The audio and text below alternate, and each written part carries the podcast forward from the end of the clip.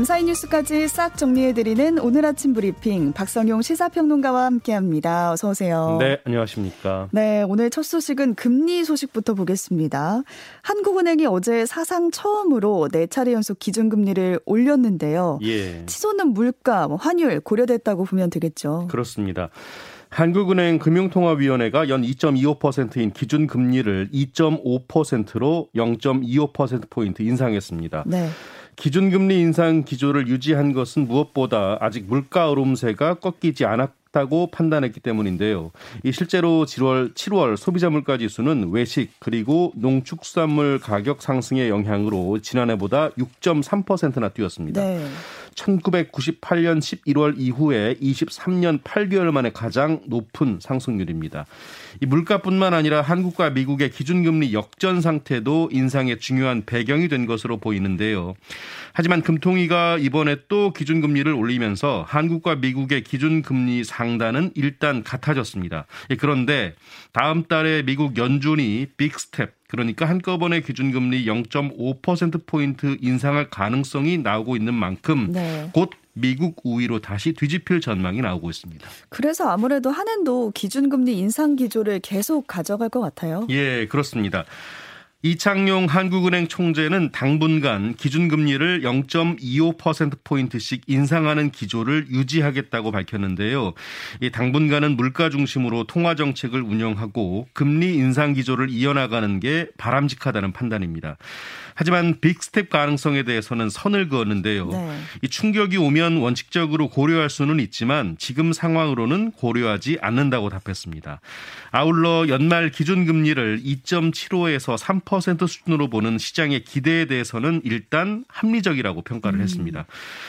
어찌됐건 이자 부담은 늘 수밖에 없는데요. 네. 대출 금리가 기준 금리 인상 폭만큼 올라도 이 전체 가계 대출자의 이자 부담은 27조 원 이상 불어날 것으로 추정되고 있습니다. 네, 사상 처음으로 네 차례 연속 금리 인상이라고 우리가 말을 했는데 몇 예. 차례까지 예. 이어질지 모르겠어요. 예.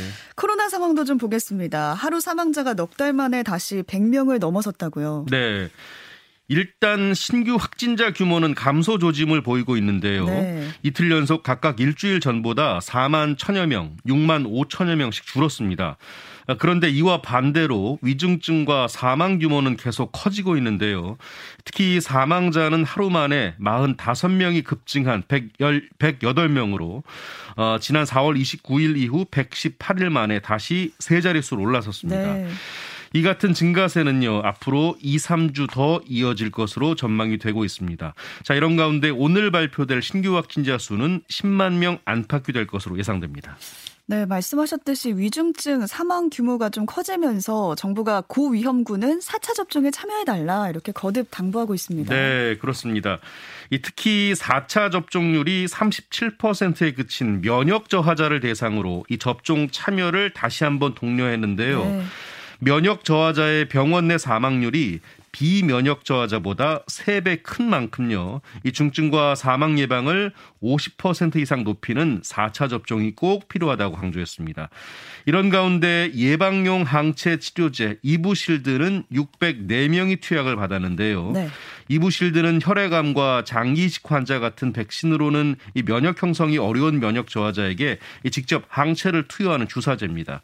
관련해서 정부는 오는 31일 이 개량 백신을 반영한 하반기 접종 계획도 발표할 예정입니다. 네. 투병과 또 생활고의 세상을 떠난 수원 세모녀 사건이 있었는데 마지막 예. 가는 길이 공영 장례로 치러지고 있는데요. 예. 오늘이 발인 날이라고요? 네, 그렇습니다.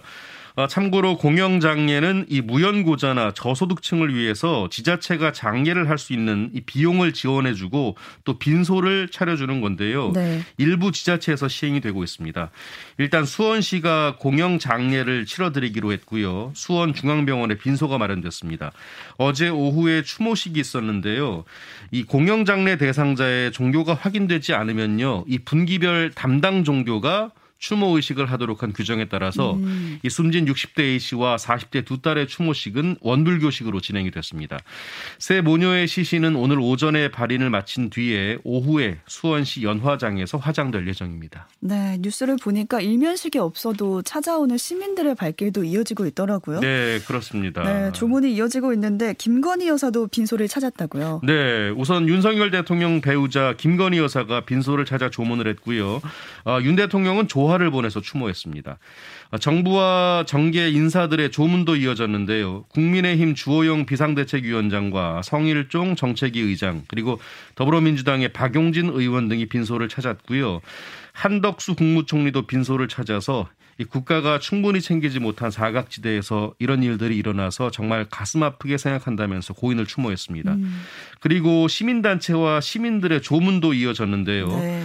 새 모녀의 빈소에는 어제 하루 동안에만 조문객 150여 명이 찾아서 마지막 길을 배웅했습니다. 네, 오늘 발인이 있다는 점 알려드리고요. 이번 사태로 지적이 됐던 게 복지 사각지대였어요. 예. 새 모녀처럼 복지 도움이 필요하지만 연락이 닿지 않는 사람들을 조사해 보니까 지금 예. 1000 명이 넘는 걸로 나타났다고요. 네, 그렇습니다. 보건복지부가 최근에 진행한 복지 사각지대 발굴 조사 결과를 보면요. 고위험군 20만 5천여 명 가운데 무려 1,117명이 주민등록 주소지에 살지 않아서 연락이 닿지 않았습니다. 복지부와 각 지자체는 이들을 복지 혜택을 받지 못하는 비대상으로 분류하고 있는데요. 그러니까 도움의 손길이 전혀 닿지 못하고 있는 겁니다. 네. 수원 세모녀도 주소지와 실거주지가 달라서 도움을 받지 못한 상황이었는데요. 이 그런 만큼 유사한 비극이 다시 일어날 수 우려 있다는 우려가 나오고 있습니다. 음. 이에 따라 정부는 이번 사건을 계기로 주거지 미상인 위기 가구에 대해서는 실종자나 가출자를 찾을 때처럼 경찰청이 소재 파악을 지원하는 방안을 검토하고 있습니다. 네. 또 지난 수요일에 소개해드렸던 뉴스인데 술을 팔지 않는다는 이유로 편의점 주인을 때리고 나는 촉법소년이라서 처벌 안 받는다 예. 이렇게 난동을 부린 중학생이 있었습니다. 네. 근데 결국에 구속이 됐다고요. 예, 그렇습니다. 아, A군은 지난 22일 새벽 강원도 원주시에 있는 한 편의점에서 자신에게 술을 팔지 않는다는 이유로 직원과 점주를 폭행을 했죠. 직원은 크게 다치지 않았지만 점주는 이 코뼈가 부러지는 등 전치 8주의 부상을 입은 것으로 알려졌습니다. 네. A군은 특히 말씀하신 대로 점주와 직원에게 촉법 소년이라 경찰이 와도 나는 상관없다. 음. 때려봐 못 때리냐 라면서 조롱까지 했는데요. 이후 점주의 신고를 받고 현장에 출동한 경찰이 A군의 인적 사항을 파악한 뒤에 집으로 돌려보냈지만 이 다음날 A군이 편의점을 다시 찾아서 폐쇄회로 CCTV 영상 삭제를 요구하는 등 행패를 부리자 현행범으로 체포가 됐습니다. 네. 자 이렇게 해서 상해와 업무 방해 등의 혐의로 구속영장이 청구된 A군에 대해 법원이 영장을 발부했는데요.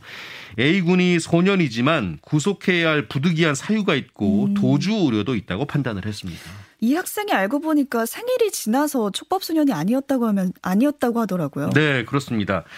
어, 만 10세 이상, 만 14세 미만인 촉법 소년은요 형사처벌을 면제받는 대신에 보호 처분을 받습니다. 네. 그런데 촉법 소년이라는 A군의 주장과 달리 경찰 조사 결과 이 A군은 생일이 지나서 촉법 소년에 해당하지 않는 것으로 확인이 됐습니다. A군은 많은 범행을 저질러서 18번의 크고 작은 범죄를 저질렀지만 그동안 촉법 소년이었기 때문에 처벌을 받지 않았고 전과도 남지 않았다고 하는데요. 그래서 그동안의 소년 보호 처분 정도만 받은 것으로 알려졌습니다. 네. 현재도 협박 등의 혐의로 춘천지법에서 소년 보호 재판을 받는 상태라고 하는데요. 경찰은 A군을 상대로 추가 수사를 벌인 뒤에 사건을 검찰에 넘길 방침입니다. 네, 이러라고 만들어진 촉법소년 제도가 아닌데 참 예. 씁쓸합니다. 잔고 증명서 위조 혐의로 재판을 받고 있는 윤석열 대통령의 장모가 민사소송 2심에서 패소했다고요. 예. 말씀하신 대로 윤석열 대통령의 장모 최은순 씨가 잔고 증명서 위조를 둘러싸고 벌어진 민사소송 2심에서 패소했는데요. 네. 이 서울 고등법원은 사업가 임모 씨가 최 씨를 상대로 낸 손해배상 및 수표금 소송에 대해 이 피고가 원고에게 4억 9천여만 원을 지급하라며 1심과 달리 원고 일부 승소 판결했습니다. 아, 재판부는 동업자가 위조된 잔고 증명서를 제시해 불법 행위를 저지를 수 있다는 사실을 예견할 수 있었음에도 이최 씨가 방조했다면서 과실 책임이 인정된다고 지적을 했는데요. 임 씨는 최 씨의 동업자인 안 씨에게 16억 5천만 원을 빌려주면서 최 씨 명의 수표 5장을 담보로 받았지만 빌려준 돈을 돌려받을 수 없었는데요. 이 최 씨가 위조한 잔고 증명서를 보고 돈을 빌려줬기 때문에 최 씨도 책임이 있다고 주장을 했습니다. 음. 이 당초 1심 재판부는 안 씨가 최 씨의 허락 없이 수표를 위조했다가 유죄 판결을 받은 만큼 안 씨가 돈을 빌린 과정에 최 씨가 개입했다고 인정하기 어렵다고 봤습니다. 하지만 항소심은 이 최 씨가 잔고 증명서를 위조해서 안 씨에게 넘기면서 불법 행위를 방조한 책임이 인정됐다고 했고요. 네. 다만 구체적인 거래까지는 알지 못했던 것으로 보여서 책임을 30%로 제한한다고 밝혔습니다. 네. 정부가 오는 2026년까지 보행 중 교통사고 사망자 수를 지난해 약 40% 수준으로 줄이겠다 이렇게 말을 했는데 예. 세부 실행 계획이 나왔어요. 네. 어떤 내용이 담겼나요? 예. 우선 내년 1월 22일부터 전국에서 우회전 신호등을 확대 운영하는데요. 이를 위해서 경찰청은 시도 경찰청과 협의해서 우회전 신호등을 시범 설치할 전국 15곳을 선정한 상태입니다. 아, 우회전할 때 이제 신호등이 설치가 되는군요. 네, 그렇습니다. 이 경찰은 일단 시범 운영 결과를 분석한 뒤에 보행자 사고가 빈번한 곳, 또 대각선 횡단보도가 있는 교차로 등의 설치 장소를 확정할 방침인데요. 참고로 우회전 신호등은요, 이 적색, 황색, 녹색 화살표 등 세 개 신호로 구성되고요. 운전자는 우회전할 때 이 신호에 따라서 주행하면 됩니다. 네, 사고 예방을 위한 시설도 설치가 된다고요? 네, 속도 저감 시설, 무인 단속 장비 같이 교차로 교통사고 예방을 위한 안전 시설 설치가 확대가 됩니다. 네. 어, 그리고 횡단보도 주변에서는 앞선 차량을 앞지르는 행위를 금지하는 법 개정도 추진하고요. 전동 킥보드처럼 관리 사각지대에 있었던 개인형 이동수단을 관리할 법률도 마련합니다. 네. 또 교통사고에 취약한 고령자랑 어린이도 적극 보호하는데요. 어린이 보호구역 정기 점검 제도를 도입하고요. 고령 보행자가 교통사고를 당하기 쉬운 장소를 노인 보호구역에 포함하고 고령자에 대한 안 교통 안전 교육도 확대합니다. 자, 이렇게 해서 정부의 기본 계획의 목표는 2026년까지 우리나라의 보행 중 교통사고 사망자를 OECD 경제협력개발기구 평균 수준인 인구 10만 명당 1.1명으로 줄이는 겁니다. 음. 참고로 2019년을 기준으로 우리나라의 보행 중 교통사고 사망자는요. 10만 명당 2.5명으로 30개 나라 가운데 29번째 있습니다. 네, 좀 줄었으면 좋겠습니다. 네. 보이스피싱 뉴스를 저희도 몇 번 전해드린 바 있는데 네. 항상 아 막을 순 없었을까 이런 아쉬움이 있었거든요. 그렇죠. 이번에 예방 대책이 나왔습니다. 네. 우선 다음 달부터 은행 영업점에서 고액 현금을 찾아갈 때 확인 절차가 좀 강화된다고요. 네. 어, 좀 더 자세히 말씀드리면 금융감독원은 다음 달 1일부터 은행 영업점에서 500만 원 이상의 현금을 찾아갈 때 고객의 나이와 성별 등 이 특성에 맞는 맞춤형 문진을 한다고 밝혔습니다. 네. 이 40대와 50대 남성이 대출 빙자형 보이스피싱 피해 사례가 많고 또 60대 이상 여성은 가족이나 지인을 사칭하는 방식의 사기에 피해를 보는 경우가 많은 점 등을 감안한 건데요. 이 맞춤형 질문을 통해서 보이스피싱 피해를 입을 수 있는지를 따져보겠다는 겁니다. 음. 그리고 보이스피싱 피해 예방을 위한 은행 영업점의 내부 절차도 강화되는데요. 이 천만 원 이상 현금을 찾아가려는 고객에 대해서는 영업점 책임자가 현금 인출 용도와 피해 예방 사항을 최종적으로 확인해야 됩니다. 음, 네. 특히 60대 이상 고령 층에는요, 이 영업점 직원이 인출 목적, 타인과의 전화 통화 여부, 수상한 앱 설치 여부 등을 직접 문의하게 됩니다. 네, 이런 과정 때문에 실제로 범죄가 막아진 예방이 된 사건도 있었잖아요. 예, 그렇습니다. 중요한 것 같고요. 현금 인출 계좌에 대한 모니터링도 강화가 된다고요. 네. 고액의 현금 인출이 요청된 계좌에 이상 징후가 포착이 되면요. 영업점 창구 직원의 모니터에 보이스피싱 주의 문구가 자동적으로 표시가 됩니다. 네. 예, 그리고 피해 의심 사례와 관련해서는 일관성 있는 경찰 신고를 위해서 은행권에 공통으로 적용이 되는 경찰 신고 행동 지침도 마련합니다.